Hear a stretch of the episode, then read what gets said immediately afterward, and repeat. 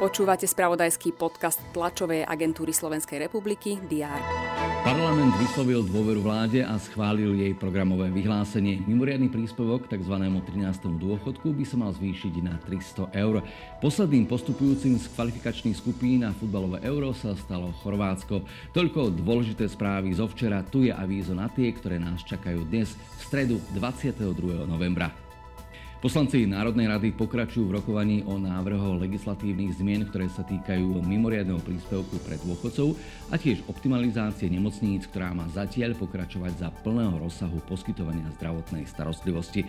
V útorok rokovali až do 21. hodiny, často v emotívnom duchu. Rokovať má aj parlamentný výbor pre obranu a bezpečnosť. Členovia tohto výboru požiadali o predstavenie dočasne povereného prezidenta policajného zboru.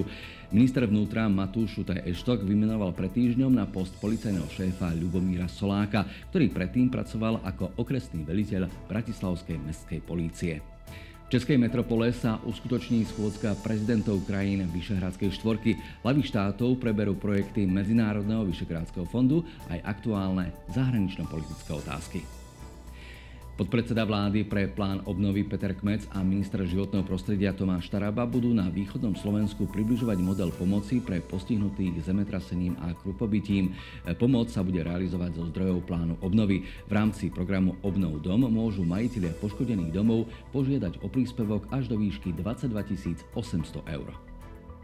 Mesto Banská Bystrica dnes bližšie predstaví výsledky súťaže spojenej s projektovou prípravou revitalizácie námestia Slobody. Samozpráva ešte v apríli vyhlásila medzinárodnú súťaž formou súťažného dialógu. Prihlásilo sa 12 architektonických ateliérov zo Slovenska i zo zahraničia. V športovom spravodajstve TSR budeme sledovať dianie vo finále Svetového pohára v streleckých súťažiach.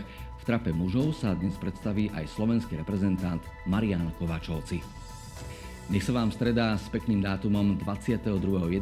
vydarí na jednotku alebo aspoň na dvojku.